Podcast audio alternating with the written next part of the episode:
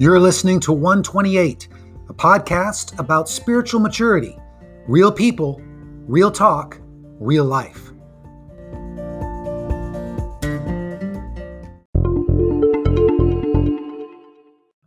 Hey everyone, welcome to 128, based on Colossians chapter 1 verse 28, which says, "Him we proclaim, warning everyone and teaching everyone with all wisdom, that we may present everyone mature in Christ." In this episode, we talk with Mike and Diana Waldron. You're going to enjoy this interview. I know I enjoyed having it. Um, there's some real gems uh, that you're going to want to pay attention to. Maybe get a, a, pen or a paper out or get your notes app out on your iPhone as you listen to uh, God speaking uh, through Mike and Diana. So, without much further ado, let's get into it. Well, it's my honor to sit at the table with Mike and Diane Waldron. Hello. Hello. Um, and uh, wow, fall decor is already out, mm-hmm. which is exciting. For, Very exciting. For 15 minutes to. to for the last know, 15 yes, minutes. for only 15 minutes it's been out. Uh, some mm-hmm. of uh, some of our listeners may not know Mike and Diana, and I'm so glad that they're going to have an opportunity to get you to, to, know you guys better. These are really wonderful, uh, spiritually mature believers have been involved in all kinds of aspects of church life. Uh, everything from discipleship to missions, uh, serving in college uh, area with teens, raised three daughters, two of whom are married, one's in college. Um, and, and, so uh, I'm excited for everyone getting to hear your journey of faith and then also just to glean some insights from it that maybe people can apply to their own, to wherever they're at on their journey. Because, you know, the truth is when you're, when you're immersed in something, in a certain season, it feels like it's never ending and you'll never get through it. And then you uh, find that there is an other side to that journey. Um, but even spiritually mature people, one of the things that, that, that we discover is, you know, we all face our own challenges. That doesn't necessarily make life easier, but it does give us a greater perspective. And so I'm just so excited for everyone to meet you guys. So um, talk to me just real quick. How long have you two been married now? Uh, do you know? 28 years. 28 years. Mike, it's never a good question to ask. I know. I'm the one who knows. Oh, okay. She's the I'm one the one. Oh, that was a test. yes, that was a test. He was testing me. Yes. I'm and the I one who passed. remembers. Now, are, are you both from the area originally? Kind of. Uh, Park Ridge, so Chicago suburb. Park Ridge, uh, and uh, you as well, Diane? Uh, Rockford area. Rockford. Okay. Mhm. So Park Ridge, Rockford. Um, did, did you each of you were you raised in Christian homes? Were you raised in non-Christian homes? Were you raised in agnostic homes? I was raised in a Catholic home, Catholic home? very Catholic home. And what does that mean? Yes. Very Catholic. Um, every generation that was alive when I was alive were devout Catholics. I had a Jesuit priest uncle. Um, we, my my grandfather was a deacon in the church, and my mom was devout. In fact, the only reason that we were I mean, she it was insisted every Sunday we were in church. I did all the CCDD. I was in, I You're an was baptized, confirmed, um, communion. I was an acolyte. Wow, I was in all, almost all seven of the sacraments. Almost. Okay. We got married in an evangelical church, and my mom did not recognize it as a, as a true marriage Because it wasn't a Catholic. because it wasn't in a wedding. Catholic church. My So, goodness. Okay, I want to talk about that curve just real quick. But Yeah. Uh, Mike, let's just start with you then. Um, so, uh, how many siblings in your family, roughly? There are two. I have a brother and a sister, A both younger. And both younger. So you're the oldest of the three. Yeah. And um, now, uh, in interviewing some uh, others on past pro- uh, podcasts, some were also raised Catholic. And um, on a couple of occasions now, they said really wonderful upbringing, but never really heard the gospel. Don't like I, I'm sure it was there somewhere, but I never heard it. Yeah. Um, what was your? But and yet we know that you know there are Catholics who are believers, and so that whole Jesus is Lord of your life and uh, salvation not by works but by grace and all of those things that we would consider core to the gospel message. Was the gospel something you heard growing up? Was it something you didn't hear growing up? Uh, How did that relate to you? Yeah, the gospel and the message of salvation came to me later and Okay. not through the Catholic Church. I mean, there's a lot of teaching, there's a lot of memorizing the Beatitudes, and there's a lot of understanding the or hearing the stories, but there isn't a lot of what does this really mean? Mm-hmm. There's a lot of morality. Correct?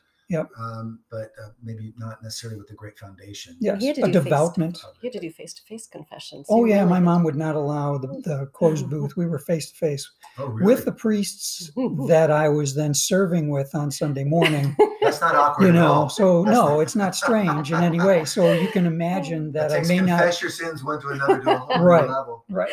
You can imagine I did not confess my sins Yeah. fully. He made some up.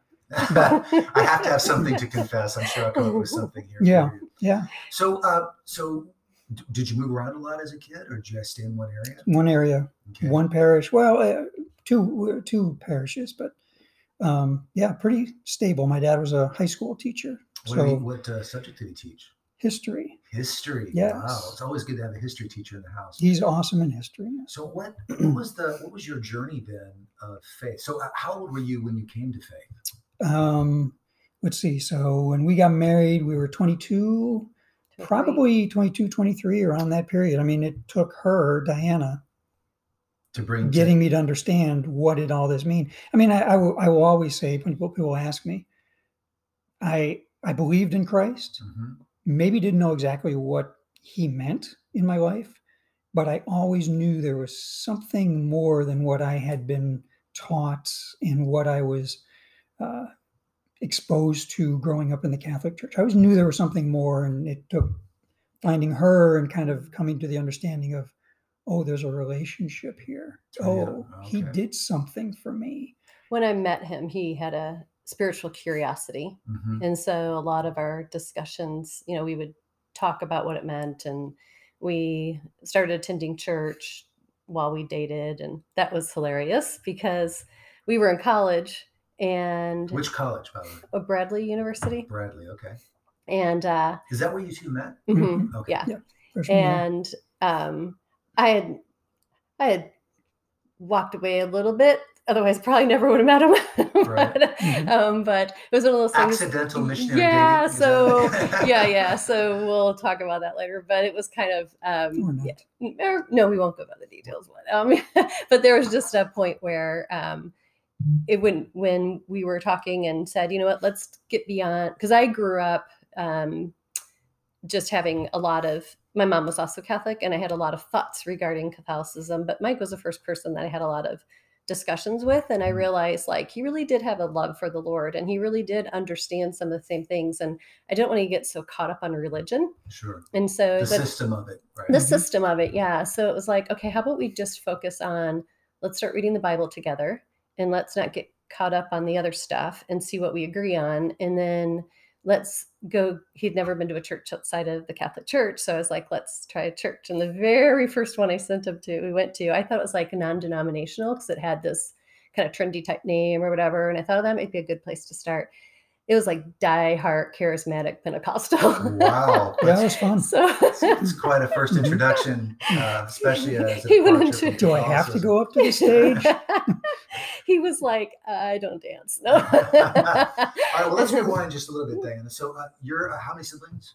four or One- three siblings, four kids. Three yeah. siblings, four kids, and where are you in the order? I'm the baby. You're the baby, And boy. he's all of the firstborn traits, and I am a lot of the, the baby last, traits. the baby traits. Yep. Okay, I will leave it up to our readers' imaginations to know what that means fully. But um, There we go.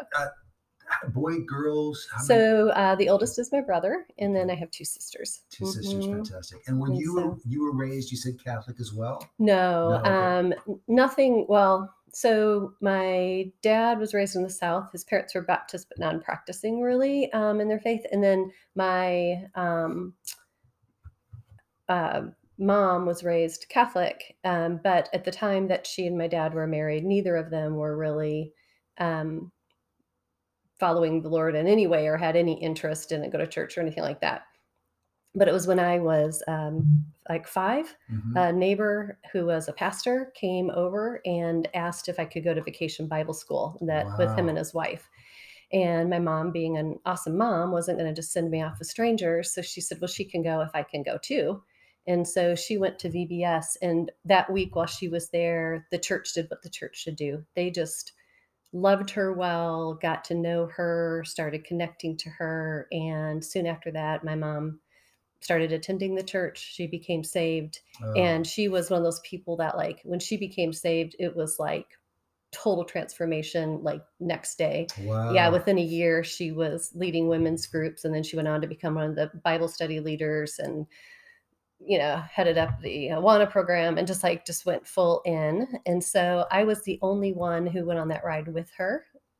Go so- vacation Bible school. Yeah, That's so awesome. I, I went to church um, with her, um, gave my life to the Lord at a really young age, was baptized. I think I got baptized somewhere around eight, something Mhm. like that. Um, and then I did all of the stuff, like went to Awana, did youth groups, went to, Yeah. you know, retreats and um, all that type of stuff. And that's kind of where I was in in growing up. Always had kind of one foot in the world. yeah. Um, it's always interesting when you live in a home. I wouldn't say our home was a Christian home because the majority of the family were not Christians, and my mom was, Was still you and your learning. It was just my mom and I. Yeah, Okay. and so um, and so that was it. Just you know, it just creates something. So church and everything we did kind of happened outside of the home. Although my mom lived her life in front of me, you know, and in a Transparently very and fully transparently yeah and i can even remember a few of the discussions my parents had regarding like faith and it was kind of like my dad was very much i think it's good but that's your thing you know Yeah. and The um, segmentation of spirituality, right? Like Yeah. compartmentalize Mhm. that to your world. That's Yep. like your hobby. Yep. And it's meaningful to Yep. you. So that's what it was but i will say growing up in a home like that you start to see so blatantly the difference by someone who is living with being their own god and Mhm. the one who decides you know what's right and wrong and uh, how they yeah where they are and then to have a mom who is in total submission to the lord Mm. and it becomes um, very apparent. I remember uh, one of our kids at one time was just having a difficulty with kind of not feeling like they were a Christian, you know, like Sure. not, you know, it's like, I don't feel. And I thought about, you know, I had the advantage of seeing what it looked like to not be a Christian and to be a Christian. And I realized that for sometimes kids that are growing up in Christian homes, they have the blessings of all of the things that the fruits of the spirit, all those things that are great that it's like living in sunny California and you just take it for granted. Yeah. And it's only when you have really cruddy weather for a while you realized how good you had it. There's someone who comes in from Yep. a part of the world that's, you know, terrible weather. shines here. And then they, yeah, and then they come into California and they're like, this weather is awesome because they've never known it any different. And I think that can happen in faith too for kids that grow up in the church sometimes. They sometimes have to go and have some gray skies before they fully appreciate what it looks like when someone walks with the Lord. But I had that in my home. Yeah, and so key also, just even at a young age, right? We can't just dismiss someone who makes a profession of faith. We don't really know what's happening behind the eyes, and so you can be young and still mean it. Yeah. Apparently, there's a, some sort of siren Yeah. going on outside. but, um, you can be young and still absolutely say, "God, you're my, you know, I, Jesus, you're my Lord. I give my whole life to you." Mhm. And God sees what's behind the eyes. And that doesn't mean it's perfect after that, but it just means that when you baseline it, you know how to distinguish between what your decision is and what God's decision is for you. Right. And there's so many people who confuse that. I'll justify what God wants for me.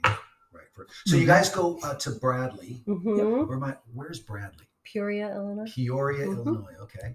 And you meet which year? How do you meet, by the way? Freshman year Freshman year, and you meet at what? a Frat party. Frat party. Okay. Mhm. Mike, you were part of a frat. Mhm. Nice. I was- and I was in a and, and people go, "We're- Bradley, fine. everybody was Yeah. Everybody's a part It of a was- frat. No, I understand. It was big part of the social- population. Yeah. So you met at a frat party. You start dating. Um, Um, No, no, you don't start dating. She uh, she has a serious boyfriend, so I had to get rid of that first. Mm-hmm. and yeah, literally that freshman year, that that relationship came to an end, and um, that there was wasn't a lot easy. more, There's like- a- we don't have to go into detail. No, no, no. I was it was not say- easy, but at the end of that year, we yes, we were formally dating, going Yeah. into our And I was just so you know, I went into college with my um, so started my freshman year, and my mom um, was terminally ill. oh, I'm so sorry. So she died when I was 18. Okay. So I was going through kind of this, huge crisis during that time. Um, and then had my dad who fell apart, and. I took on a lot of the family responsibilities like finances and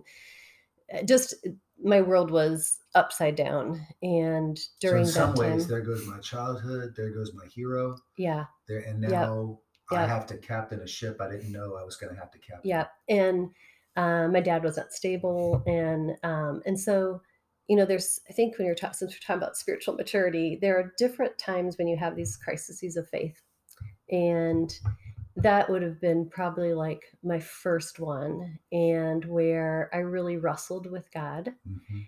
And at that point, I didn't have the maturity. I believed if I died that day, I would have Sure. been in heaven. But I did not have the maturity to really understand um, God for the truth of who He was versus some of how I I thought of who He was.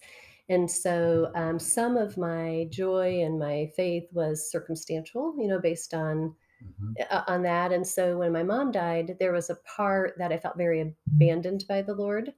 And instead of running to Him, I felt like He was less trustworthy. Got it. And so that's kind of where I was. But I was back and forth. I was someone who would just like be in the world and make poor choices, but then I still had the Holy Spirit convicting me. So I could be in certain places where nobody would have even have ever thought I was a Christian. Then I'd be in other places with my old friends, and everyone would think I was a Christian.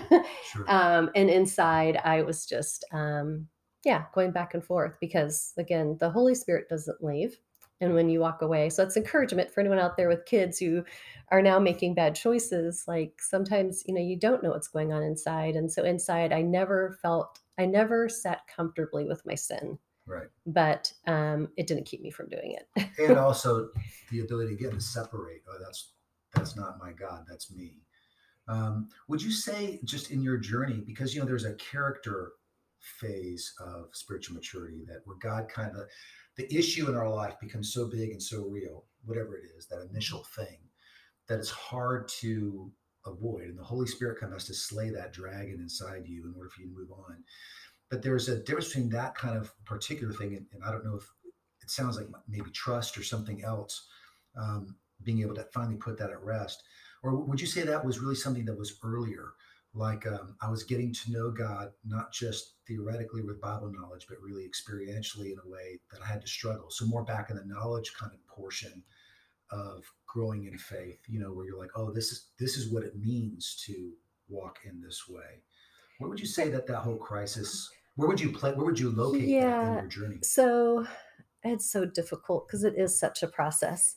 Um, I mean, I, I know that the person I am today, the moment that um, probably had the most transforming spot in my life actually happened after my like, after we were later on. Okay, so this would be Um, located kind of. but this earlier. is this is probably earlier so i you know and i certainly had times during my junior high and high school years where i was very on fire with the lord and Yep. doing things like that um, but i was back and forth and even at the point like going through my college years mike and i i think we were both seeking i was clearly more mature in my faith had a much stronger understanding of the bible and who god was but I wasn't fully submitting to his authority over my life. So there Totally are parts of my life that I was not willing to let go of and was trying to find ways to justify Yep. um, things and make it okay.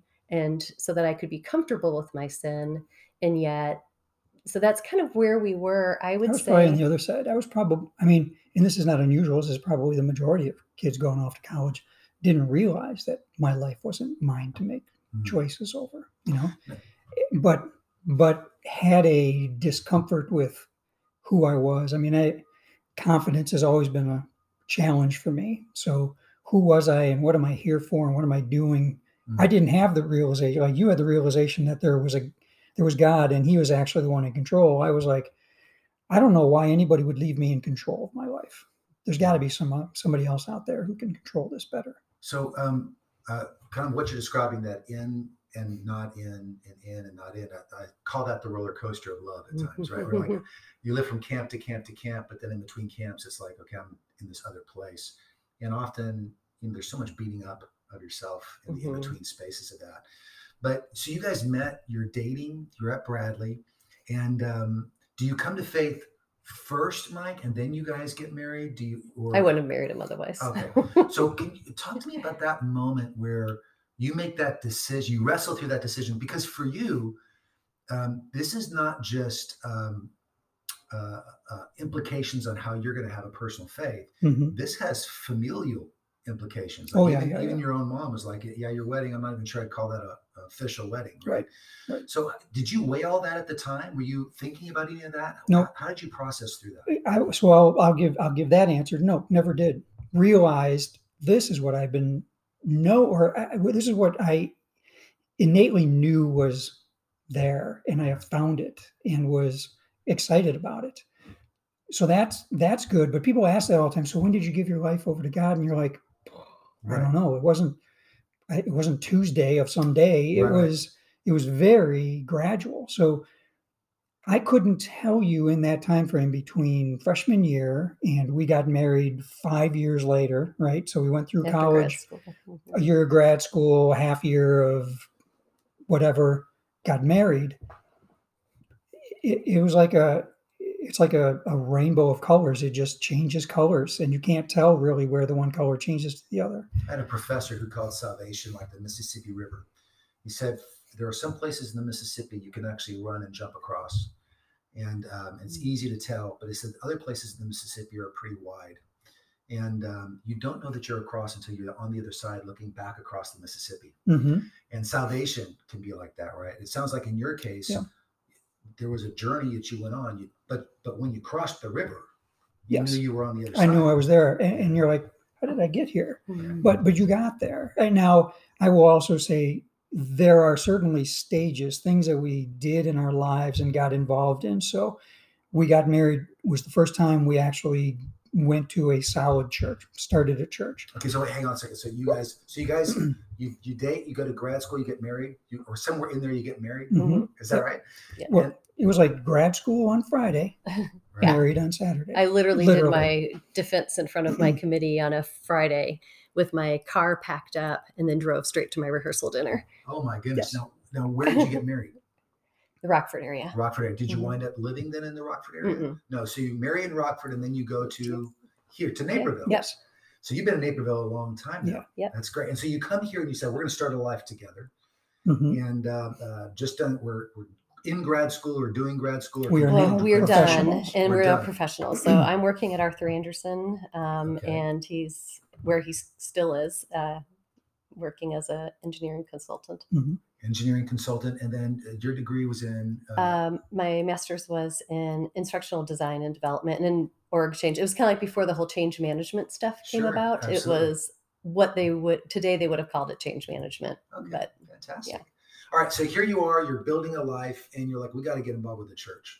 Like we're starting this thing off together, and um, and so tell me about that process. Like, was it fairly, uh, was it a fairly easy find? Was it? well that was back when there used to be phone books Yeah. and a yellow page and so we opened for the those phone who are book. listening, before Google, there were these big books that you would get every year. Yep. I'm just playing. yeah no you're exactly Yeah, and we it's- opened the book Yeah.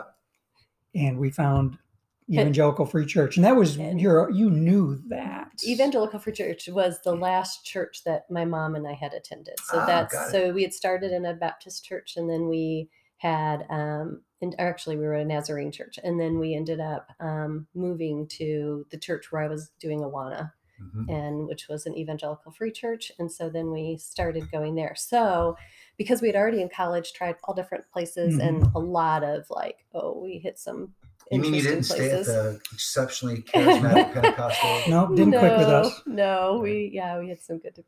so when we came here, so that was back in the Peoria area. So when we came here, um, I said let's just see if there's an evangelical free church, and so there was. Although the first day we went to the wrong church, right? We went Did to we? that covenant, Oh, evangelical did. covenant, and Yes. then but we ended up with the evangelical free church. Yeah. Got it. And you guys were there for many, many years. 25, What- yeah. How what was your first area? Did you did you start serving immediately? Did you warm into it? Did you That's how did, how did it work for you? Did you attend a, a Sunday school class? Did you What was the process of that for you? Yeah, I mean, and again, for me, there were steps. So there, early on, we found a small group, people our same age, newly married or or to be married, and that was a step for me. Saturday nights. Yeah. Wait a minute, what am I doing on Saturday night?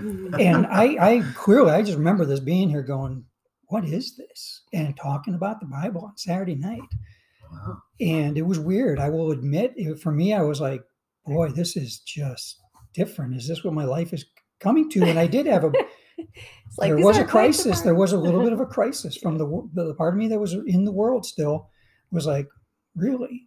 But we have friends today, great friends, guys I'm going fishing with in a couple weeks from back then. Yeah. That's where those relationships started. Something about the community of that. Yeah. But also sharing Jesus. There's something about being able to share the deepest part of your life. And it's kind of piggybacking on something Diana said earlier, which is I wouldn't have married him um, if, he, if he wasn't a believer. There, there's uh, there's few lonelier places. I'm just going to speak pastorally for a second. Mhm. There's few lonelier places, um, just from counseling a lot of couples, than being in the same bed with someone you deeply love who absolutely cannot relate to the most meaningful. Mhm. and I of lived that. My parent, that's my parents. Yeah. And I saw. and I can't saw imagine that. it. Can't imagine it. And I, so I knew, regardless of where I was, even spiritually, I knew I would not have that in my marriage because I just felt so bad for my mom, you know, yeah. um, and my dad too, because there was a whole world that he didn't understand. And you're still taking care of sisters and, Yeah. So, um, yeah. So I have a sister who has special needs, Okay. and so um, doing some things with her, and she ended up with. Uh, anyway, she ended up with brain damage, and um, Mike and I took custody of her son. Mm. So that was before we had kids, and we had a lot going. we, that's before you had children. oh yeah, we have. There's not enough time on your podcast to go through all of our lanes, but I will But, say but they're all stepping stones, I would say. they are. are I had my. Points of conflict that brought us closer and closer. It But was closer together as a couple, but also closer And to to the Lord the and Lord. relying on God. Oh yeah. So I left. Go ahead. I'm I- sorry. Well, I was going to say, and I think to where you, some of your questions started was the realization of not just the Bible and understanding the gospel and the good news, but now in our lives having to actually apply the fact that He is Lord of our life. Mm. The circum- We it's have to- interesting that sometimes the circumstances require you. Yep. Right. Um, Yep. And that's where the rubber meets the road, isn't isn't it? And those are the steps in, in the faith. I for me. struggled with control. Mm. Like I think a lot of my life seems so out of control. I mean, especially losing your mom at a young age, and then um, after my mom died, my dad kind of he remarried very quickly, moved out of state. I was, you know, so I was kind of on my own, and um, anyway, but there was a part of me too that I just wanted to be successful, Mm. and uh, I was the first one in my family to go to college, and um, and so I was very focused on kind of the the things that um, I felt would show that I had value to, and so Success looked like Success, something yes. specifically. so I, you know, I got my master's, got the job I wanted, and I was on the fast track, doing really quite well. And then um, we actually had talk, started to talk about when we would start having a family, but I could not reconcile leaving what I had worked for. I had just gotten promoted promoted over our Asia Pacific region, and I was like, I- I'm not going to just walk away from This. ever this you know and and yet i wanted to be a mom and we both wanted to be a part of raising having one someone at home that's where we i was like what if you were to leave your work and you stayed at home at that Yeah. time i had a very strong salary and and he just looked at me and he was like first of all i, I would be miserable um, and he said but even more than that he's like i really think you would come to resent me Mm. and i don't think you could ever like i just Pretty frank talk. pretty yeah Yeah. and so we and and uh, so I was like, well, I guess we're just not having kids yet. Yeah. So that's kind of where we were a little bit. And it's not like we were really um, like, oh, we really want to start right now, but we were now moving to our late twenties. Um, but that was where I had a crisis of faith. We've come a long way. So we've come a long Mhm. way. So th- let's talk about kind of where we're at. So um, you're you're at this crisis of faith, Diana, and some of this is wrapped around in the validation of uh, perceived status. Um, uh, you'd mentioned earlier in, in your journey that there was really kind of this major point that God had to kind of get you through and deal with you, and you kind of feel like there was an other side to that point. Can you just walk us through some of that? Yeah. So I was at the point where I um, was in my career and uh, trying to balance some things within my family. Um, and then my sister ends up having a complete um, uh, meltdown. I don't know how to put it any other way. And she suffered some brain damage and was no longer able to care for herself. And so Mike and I um, took custody of her son hmm during that time. And even how that happened, I was at court with my sister, and um, Mike was at work. And the all of a sudden, I thought I was dealing with issues regarding my sister. Um, I was there on her behalf, and then all of a sudden, I realized my nephew is going to go to children and protect, you know, going going into the foster care system, Yeah. which I had no idea that that's where they were at. So I called Mike from work. He was at work and out of nowhere, I, I took a recess. Um, they stopped. I went out, used the payphone, uh, and called Mike and said, "Hey, uh, can I bring Jim home with us?" And he was like, uh, "What? Like for the weekend?" I'm like, "He's like, how long?" And I'm like, "I don't know, but." uh," And he agreed. We didn't want him to go into foster care, but the reality was, to me at that point and where I was, I, Mhm. it didn't matter what he said. Like I just said, "Well, I- I'm bringing him home. Here's what's happening. Here's what's happening." How old was Jim? He was 11, 11 years old. Wow. junior something- high, starting or a young junior high man like boy. that, yeah. hmm And so I said, "Well, I'm I'm bringing him back." So you can imagine that that's you know that's not probably the way you want to go about decisions. And so But you both started your parenting with an 11 year old. yeah. Yeah.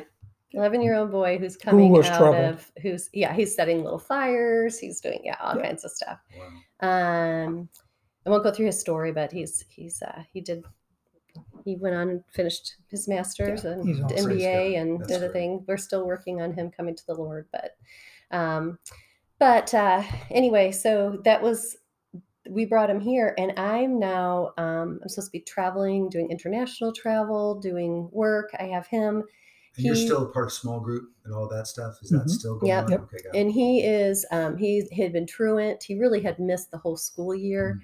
So i basically decided i was going to homeschool him and catch him up and so i'm working full time and i didn't trust him in the house so i literally would uh, he'd go off to school i would go into work i would wait until he had to be picked up for school i was in st charles i would drive back to naperville pick him up from school drive him back to work with me and let him do homework while I finished my work day. Right. And um, also dealing with all the court proceedings with my sister and so much stuff. And I guess that was the point that my world became so much bigger than what I could control. Mm. And I was holding on to everything so tight and trying to do it my way, and specifically as it related to my ex brother in law Mhm. because he was had been very abusive and I was going through the court system with him and I had such hatred towards him and I was just going to outsmart him Mhm. and I was just I just turned kind of ugly um, but between all of the stress related to that trying to raise my nephew and deal with all of his needs trying to balance work and then having some tension with Mike nothing like major but you know we weren't on the same page on things and I just I just was not submitting to anybody Mhm. so um, I felt like I had gotten to where I had gotten because I worked really hard and I just I figured stuff out and I persevered and I pushed forward. And It's so I was but I'm really smart that. enough. right? Yeah. That- that's- yeah, that- so that's that kind of where I was, and um, it took things to get so big like there was just no possible way I could handle it. And I Mhm. can remember it so clearly. I was upstairs in my bedroom, and I literally just laid out on my bed, face into the bed, just sobbing and going, "I'm done, Lord. Like I." I am done holding on to all these pieces and trying to make everything work and try to manage all these aspects of my life. And whatever you lead me to do, I'll do. If it's quit work, if it's move my nephew out, if it's whatever it is, like I'm I'm just I just want to do what you want me to do. Wow, that's And a big moment.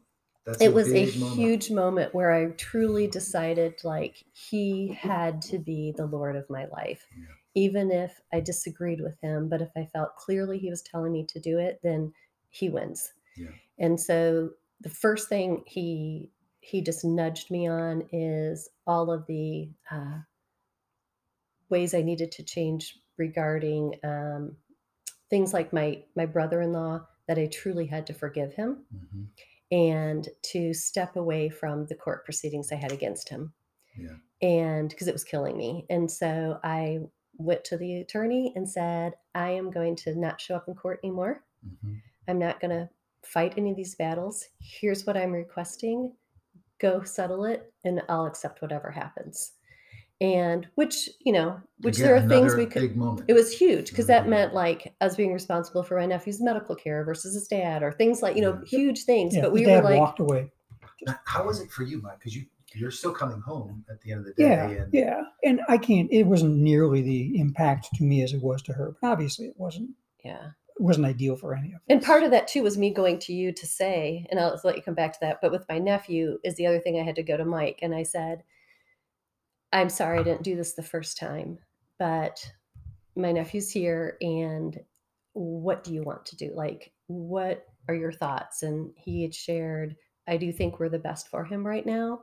But when we start having our kids in our family, I would like to transition him back because my sister was getting well and she was living with my dad and I'd like to transition. So he gave kind of a he's Yeah. here to finish junior high, but in high school, that that would be when he would leave. And so, and I didn't fight, and I didn't, you know, in my mind, I would have had him with us for until you graduate. till he Mhm. graduate. Yeah. Absolutely. Sure. And I just said, you know what, I I'm going to trust you and trust that that's what. And he, I knew Mike was praying about it, and I said, okay, that that's what we'll do. And that was the departure for me. Mhm. That isn't who I was That's a I've big. before. It's just such a big, big moment, you know. And very few people can kind of go back and, and like they know what it is to have a dark night of the soul. They know what it is to get to a moment, but to be able to kind of articulate and go, no, that was really kind of a major internal shift where my I was decided. In a sense, it's almost that that devotion piece. Okay, God, Mhm. who who am I going to be devoted to? That piece like really gets decided. Yeah. And then it's you don't wake up anymore going if he's Lord, but it's just how do I follow you through the next thing. Yep. Mike, how about you? Was that now you a part of the theme of your life has been is just kind of I grew into it, whatever it was. I Mhm. grew into church. I grew into life group. I grew into uh, salvation.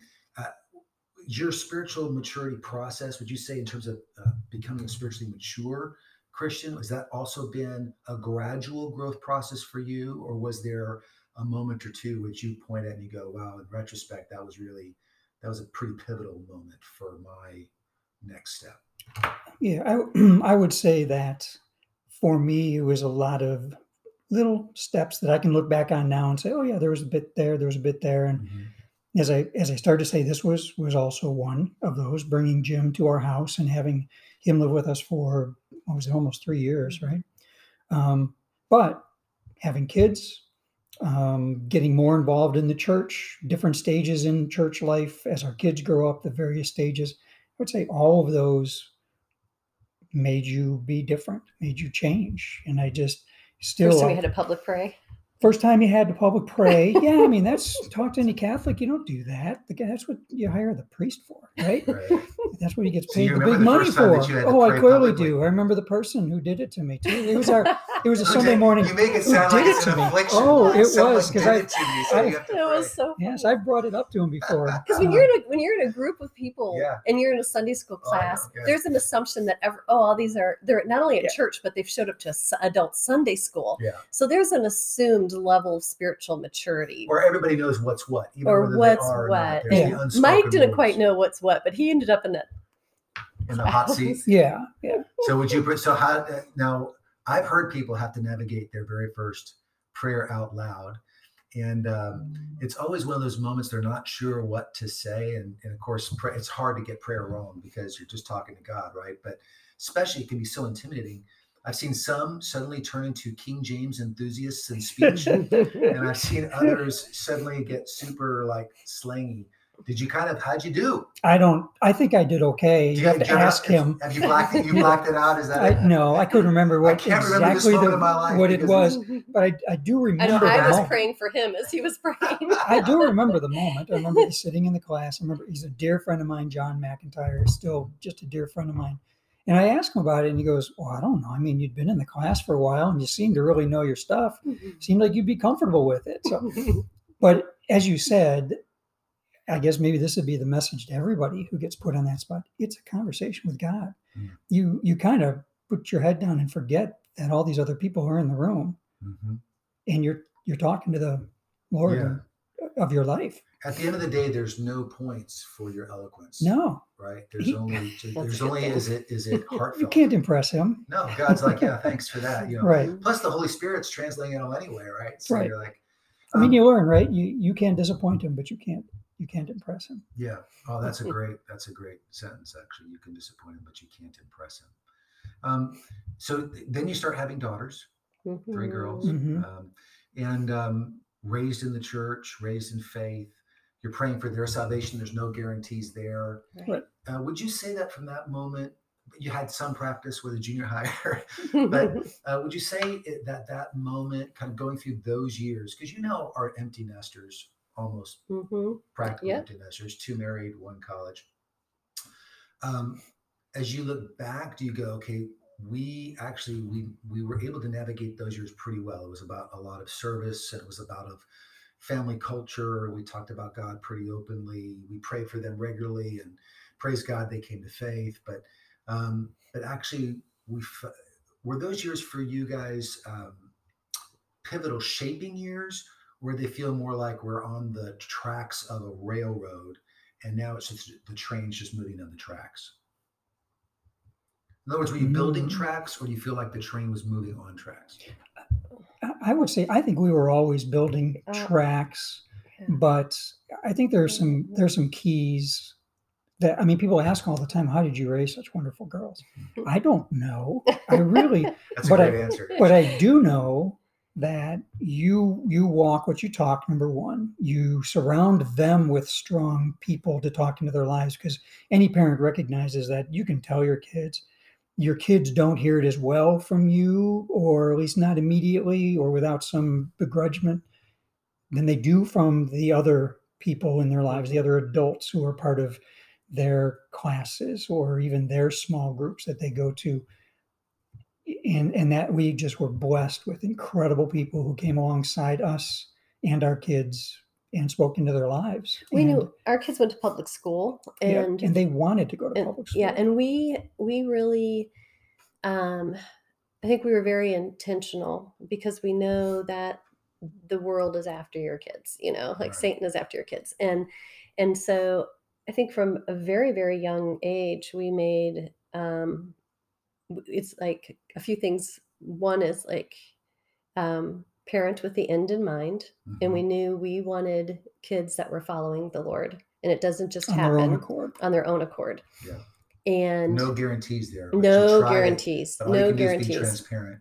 By But that- again, we- with the end in mind, you would surprise you how few people do that. Yeah. I have a, uh, I've been in conversations where I've said the moment that my son was born, I knew that I was trying to raise him to 18, in the sense that I knew I was producing adults. Right.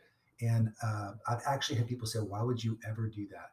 Hmm. Like you should just hold on as long as you can, right?" And it's actually not healthy Mm-mm. for Right. them or for you. Yeah. Like I like if a kid is wanting a juice cup, they can yell and give it to me, mom, give it to me, and I can give it to them. And I'm what am what does that look like when they're 20? Mhm. You know, but when I say, you know what, you can get your cup, you get it for yourself.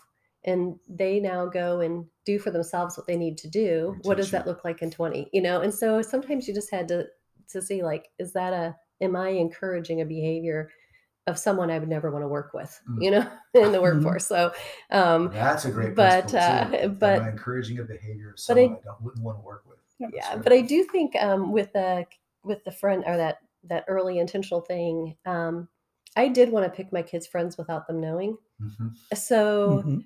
i i say it all the time like i sabotage popularity um when you know just if there were groups of where i thought oh I- I don't want them down that path. You know, I can still remember the day when Kate was crying because oh, I named a kid. Oh well, that's all right. She'll be all right. Um, because I wouldn't buy her a little, you know, UGG boots and her I don't know the junior high wardrobe of the day, and um, Uggs have become the new metaphor And for like I it gotta was- belong, right? Yeah, and it was were, it was yes. it was in Why junior high, and it was um I can't remember the jacket or whatever, but a North Face jacket and the UGG boots and the whole thing. And I wouldn't get them for her because she had so much value on her identity going into middle school with them. Mhm.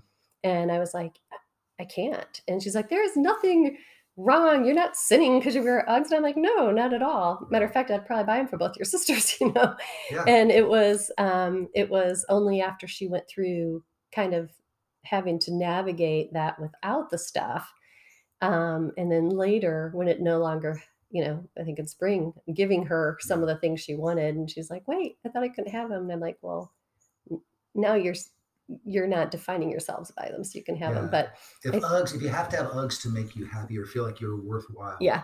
right, that's really the challenge. yeah. So anyway so for for our own faith i think it i think a lot of that was um, being in a small group we wanted our kids to be around other christian families so it wasn't like oh your parents are the only ones that won't let you watch that type of movie or your parents are the only ones who won't let you have a phone or So your they would parents look are- around and go, "There's other freaks like my parents." exactly Yep. so we so we had some like-minded people and we raised our kids together really in small Yeah. group and so our kids really they saw all of these um, couples who loved the lord who were committed to raising their kids to know the lord and um, so it, it just seemed more normal Yeah. um, And how much for you guys? You Yeah. guys, because you guys are awesome. You said you're actually laying the tracks as you went, as opposed to we're on track. We got it. Kind of we're surrounded by this thing, and we're on this path, and everything's going to support this. How did that play its way out for for your own growth? As Well, I think that was big too because I I think we also knew that it was very important that our kids saw that we were a team, and we stuck together. You know, disagreements they see how we handled disagreements yeah, in working together, and I, so I would say definitely with our with the kids in the house and the pressure of raising human beings to be good human beings.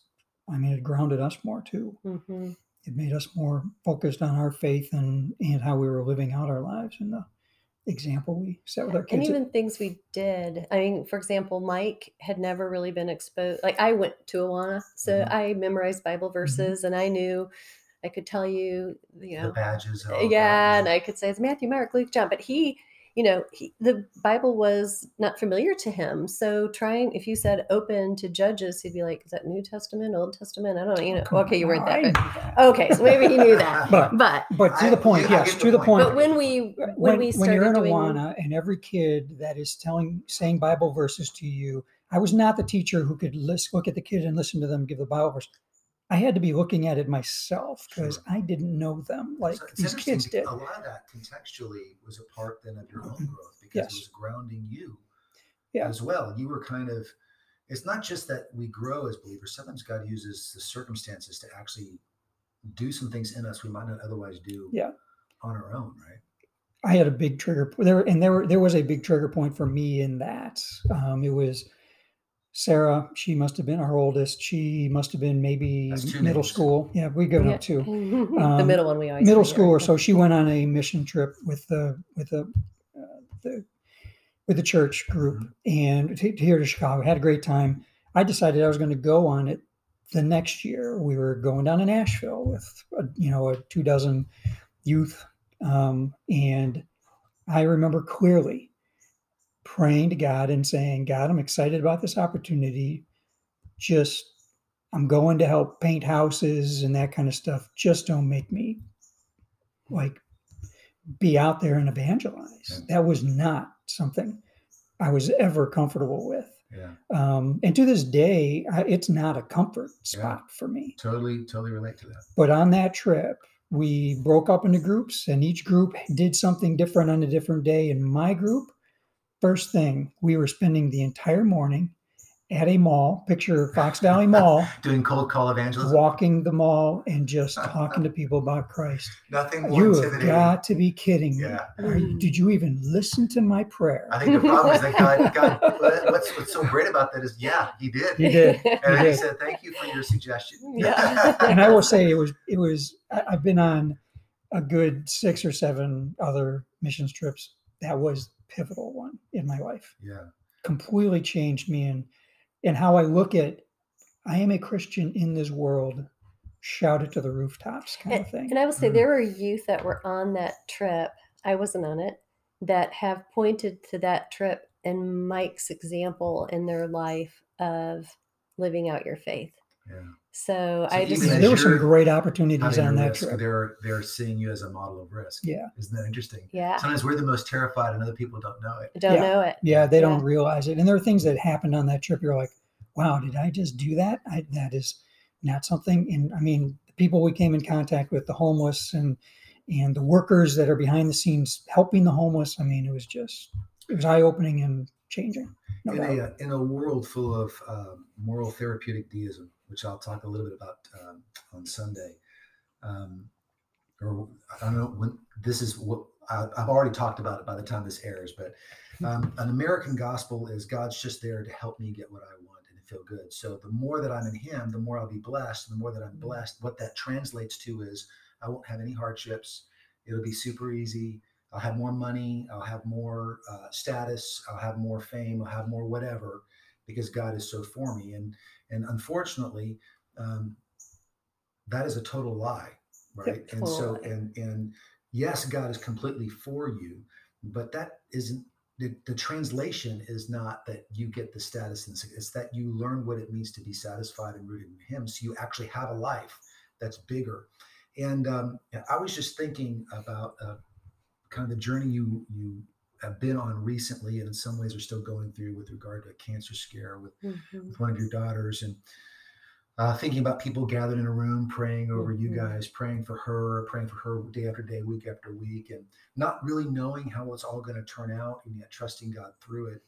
And it's a, a, a an example, I think, of here are two people who have been through a whole bunch of life, right? There's a Mhm. lot of ups and downs. There's court cases. There's Mhm. siblings. There's weddings. There's family dynamics. All kinds of things.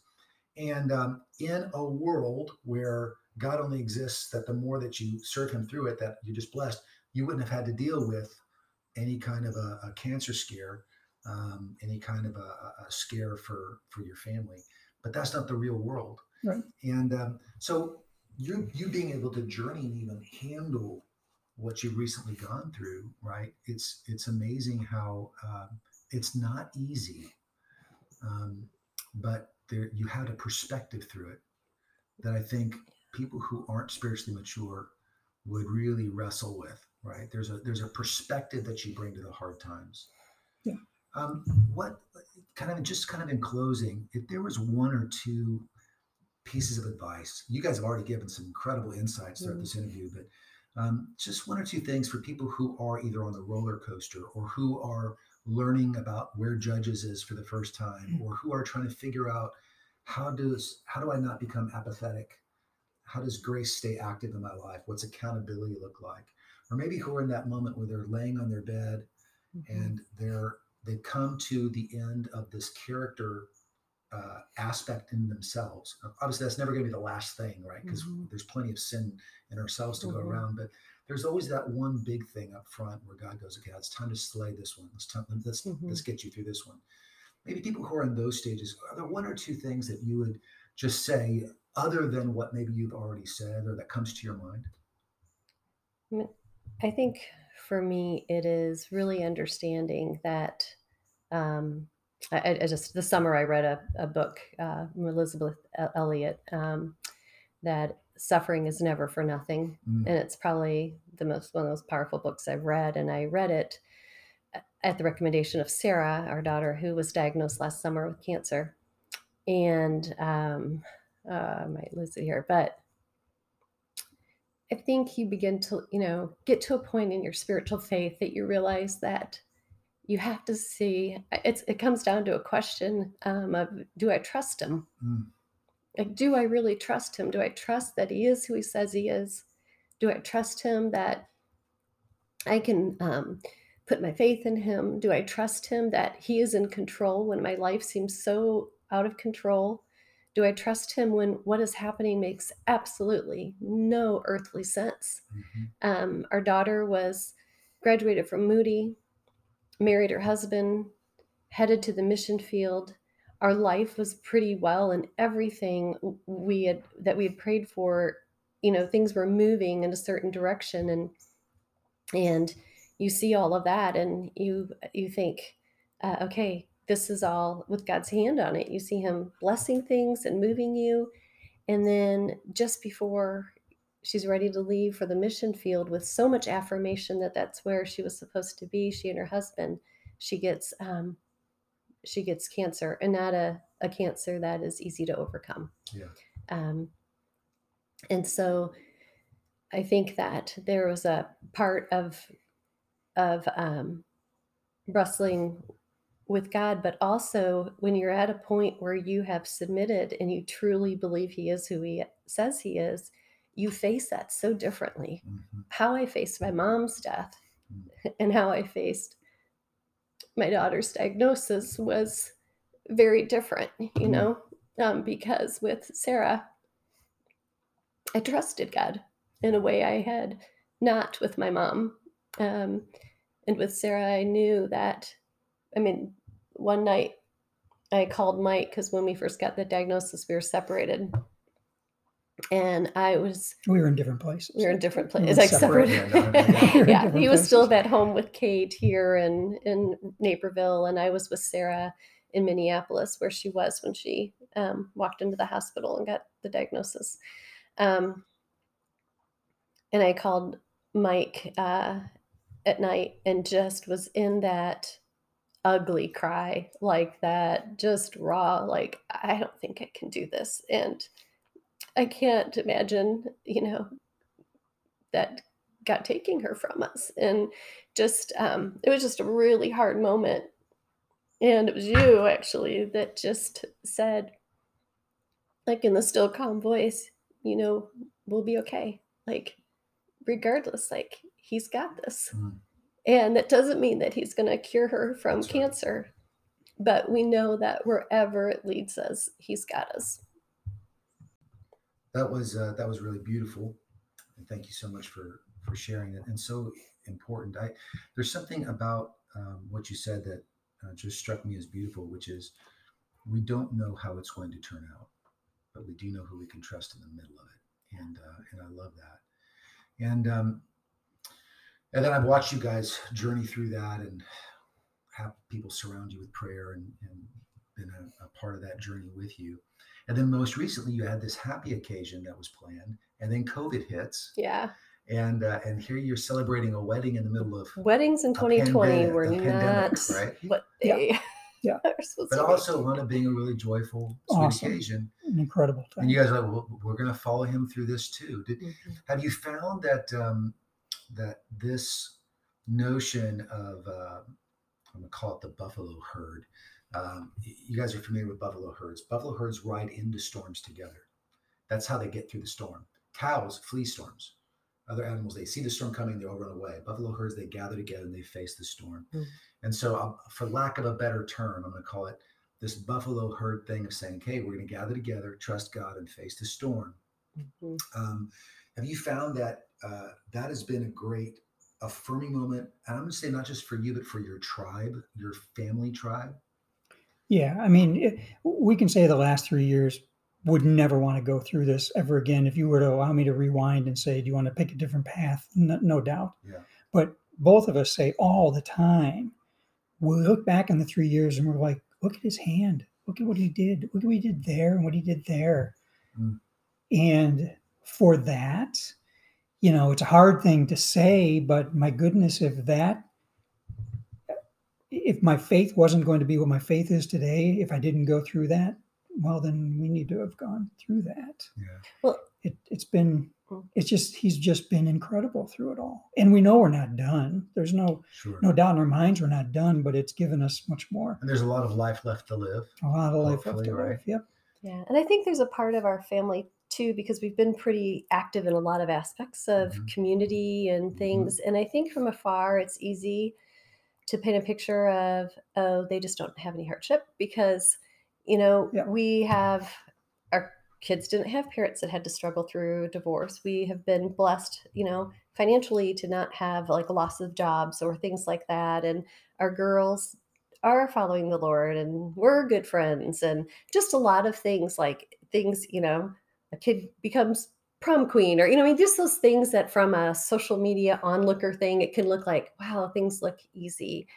And then it just Mhm. like I said things and cuz while Sarah's having her diagnosis, we had Anna who had been on the mission field in Honduras who gets super super sick and ends up in the hospital Just with for the record, you, multiple you've things. now named all three. I have all We three. Just, just for the record. Yeah, but but literally our things just started happening that were so big. And I almost think, I mean, I told him that, you know, Job had three daughters. He was not happy that day when I said that. but I was like, things were happening so good. but there was that point that it was like, um, you felt like almost like, uh, will they love you now, God? Will they love you now? Because we just kept getting, we won't go, we haven't even touched on everything, but we just kept getting slammed with thing after thing after thing. And I think that was part of our, our whole family. Not like we had a family meeting, but I think each individual was like, "I- I- I'm, I'm, I might be scared, I might be sick, I might be this, but I am not wavering in terms of who God is in my life. And I think all of us independently have leaned into Him so much more Mm. as a result of the trials um, for His glory and our Yeah. good. You know, I, I think the, the the buffalo image is is perfect. It really what is what it has been for us, Yeah. knowing that, and he's in that herd with us. We just lean into it. Thank you guys so much for taking your time and for blessing uh, listeners with it. We love you guys. We do. We've been Well, thank praying you. for you. thank you. We love that you're part of Grace Point. We love being a part of the church too. It's been a blessing for us, no doubt. yeah, definitely. You guys came into our lives right around the time when we needed this. Well, So, we needed yeah. you too, great. and so we're still praying. We're still in this together, and um, uh, you know, there's a we have quite a few listeners from a bunch of different places, different churches, and uh, my prayer is that um, that they'll listen very carefully and closely, and maybe rewind parts of uh, of this podcast because I think it's going to be really important to their development. Great. Thank you.